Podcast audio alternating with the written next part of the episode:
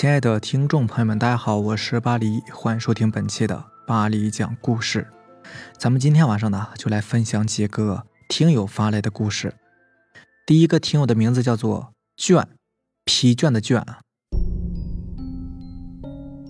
我和我的姐姐呢是睡在一个房间的，然后有一次国庆节的时候，我和我姐本来已经睡着了，当时房门是关着的，2点多钟的样子。我突然听见我姐说：“是谁？是谁在哪儿？”然后她以为是有贼呢，我很害怕，就微微地睁开了眼睛，看见房门是打开着的。我躺在床上一动也不敢动，姐姐连灯都没有开，直接跑进爸妈的房间，说是家里好像进贼了，然后找遍了整个房子，也没有看到人。之后姐姐就说了她看到的情况，她说她在睡觉的时候不知怎么就醒了，然后看见我们的房门是打开着的，门前还有一个影子。他一开始以为是爸爸，因为爸爸晚上回来的时候经常会来我们房间看我们睡着了没有。但是姐姐跑去爸妈房间的时候，她发现爸爸是熟睡着的。因为我奶奶就是在国庆节左右去世的，所以就认为可能是我奶奶。后来我也经常问姐姐那个人像不像奶奶的身形，但是她说不像。后来也没有什么怪异的事情发生。爸妈说是风把我们的房门吹开的，但是我们觉得不可能，因为我们的房门是在堂屋里的，风怎么可能进得来呢？而且那个影子也没法解释啊，所以真的是很奇怪。所幸最后都没有事儿，这件事情也就过去了。这个有可能真的是你奶奶呢。话说人去世之后就一定是保持着临死前的样子吗？这不一定吧。他们难道不希望自己美美的吗？如果是我的话，我肯定会选择回到18岁呀，我的颜值巅峰时期。所以说呀，可能是你奶奶想回来看看你们，结果吓到你们了。行吧，再让咱们来看下一位听友发来的故事。咱们这位听友的名字叫做闯先生。他说呢，在17年的夏天，那年夏天呢也不知道为什么特别热，当时下午呢，我和我的发小在家里面打游戏，因为外面热的都没有心情出去玩了。然后突然街上有人喊：“有人落水啦！”我和我的发小听见之后就赶忙往水库走。到地方以后，河边站了一群人，然后我跟我的发小就在旁边听，说是有4个小孩嫌天热，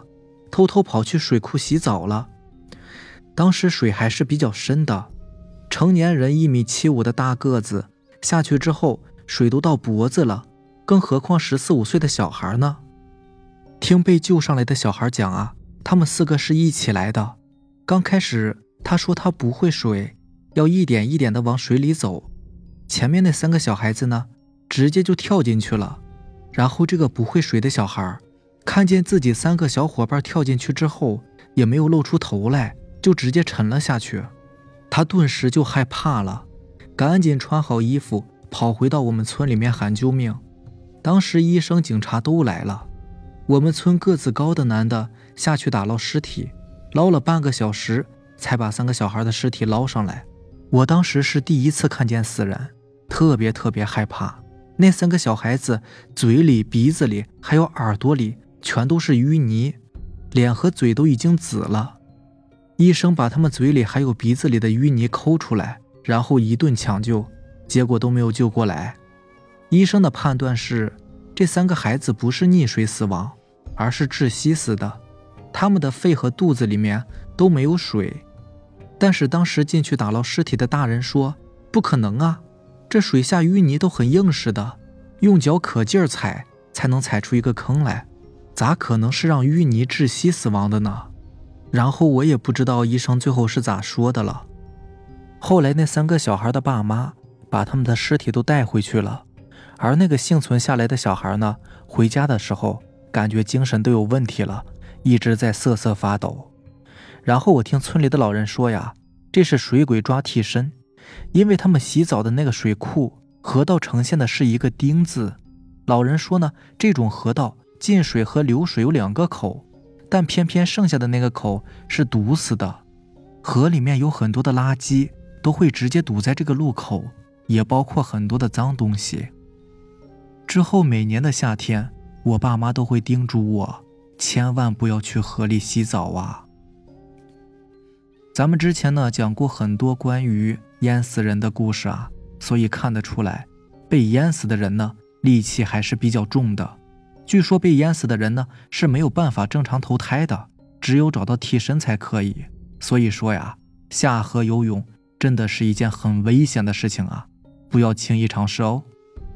下面给咱们分享故事的这位听友呢，名字叫做摩尔莎，他呢是直接跟我语音讲的，对，然后我就直接把他讲的那个音频给提取下来了，然后直接就播放给大家听吧。所以接下来你们听到的声音就是咱们这位听友自己讲的，好吧？是我一个朋友，他现在20多岁了，然后他是一个拉拉，然后这件事情是关于他和他的前任的。就是他的前任出车祸了，然后他暑假的时候去北京去给他祭拜了，就是给他送花什么的。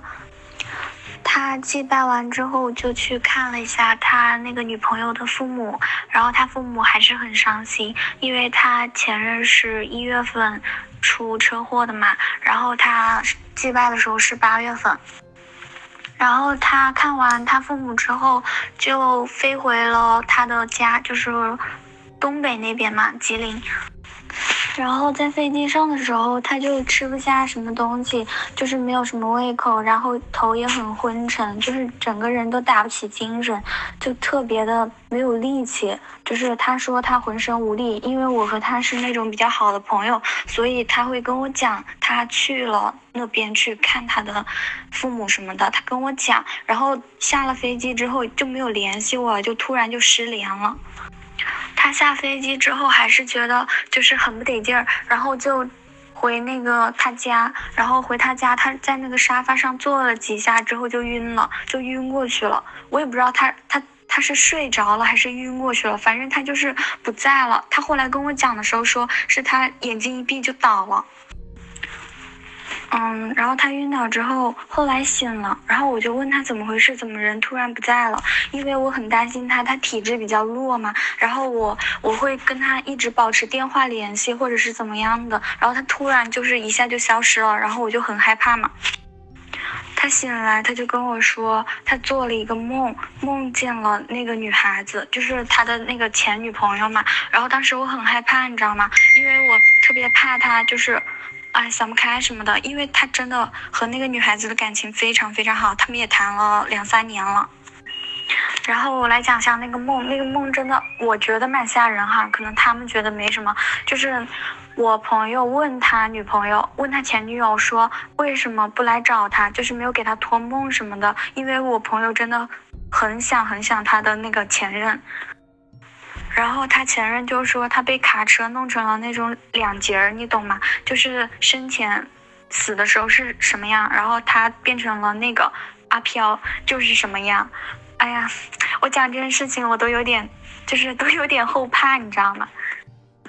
我朋友说很想他，然后他前任就说他也很想他，然后问他能不能去陪他，说能不能跟他一起走。然后这个时候我朋友也算是我不知道该怎么形容，他可能是傻掉了吧。然后他居然说可以，他说好，然后说愿意跟他走。然后我当时他醒来之后跟我说这些话的时候我真的很害怕，因为我和这个女性朋友的关系很好你知道吧。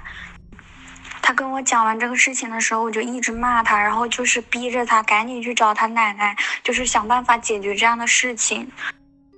不仅仅是因为他说了愿意跟他走这种话，还有一个就是发生在他身体上的变化，那就是他整个人都没有力气，软趴趴的，然后就是那种我跟他聊一句话他就能够晕倒2个小时或者是很久的那种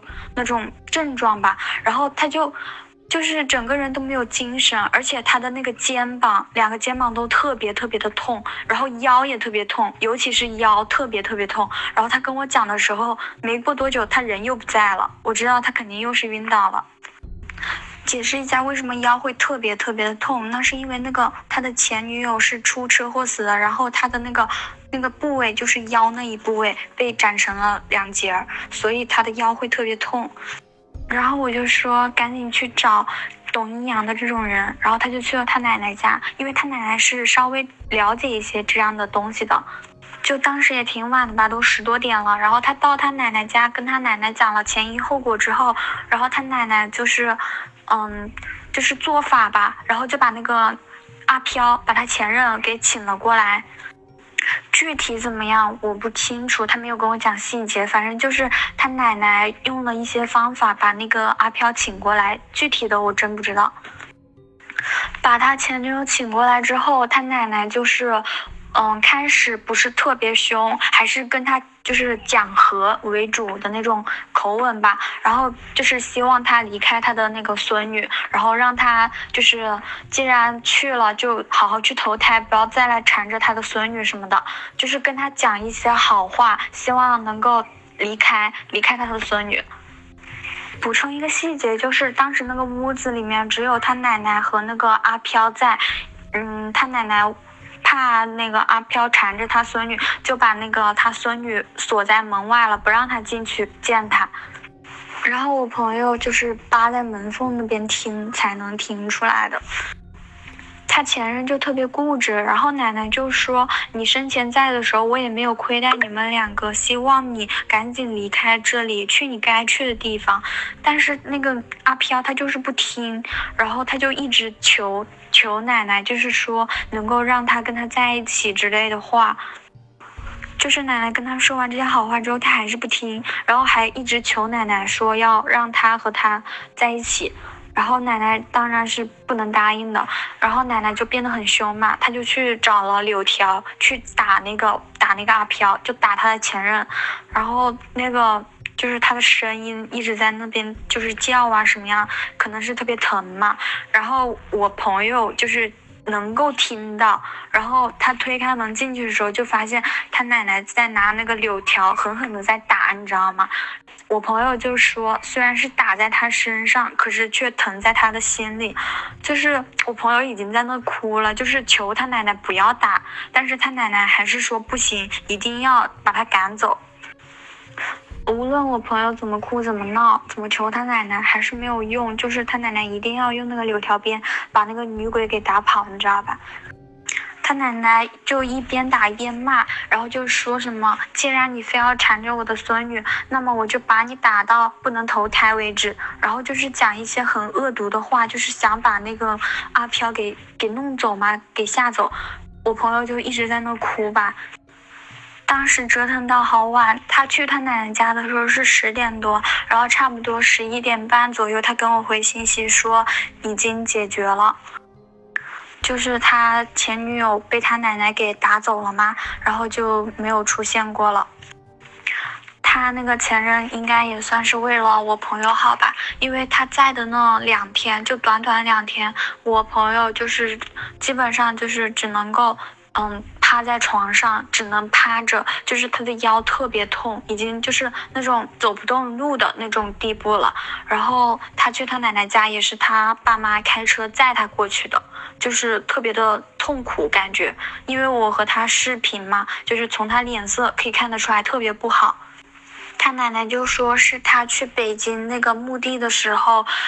给他祭祀的时候，把他从北京给带过来的，就是那个阿飘一直在他的背上一直跟着他过来的。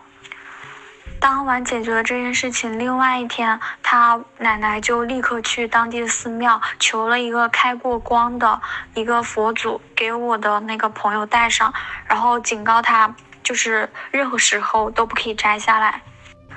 过了1个礼拜，我朋友的腰就不痛了，就是相当于没事了，然后他奶奶也一直在说他，就是在骂他吧，就是教训他，就是斥责他为什么要在梦里答应那个阿飘的话，就是告诉他他有很多爱他的人，然后让他不要放弃自己，不要答应那个阿飘。这件事情发生在我的高二，然后我朋友那个时候是大二，所以当时我还是蛮害怕的，就是我特别害怕失去这个朋友，然后我也很埋怨他为什么当初要答应那个他前女友。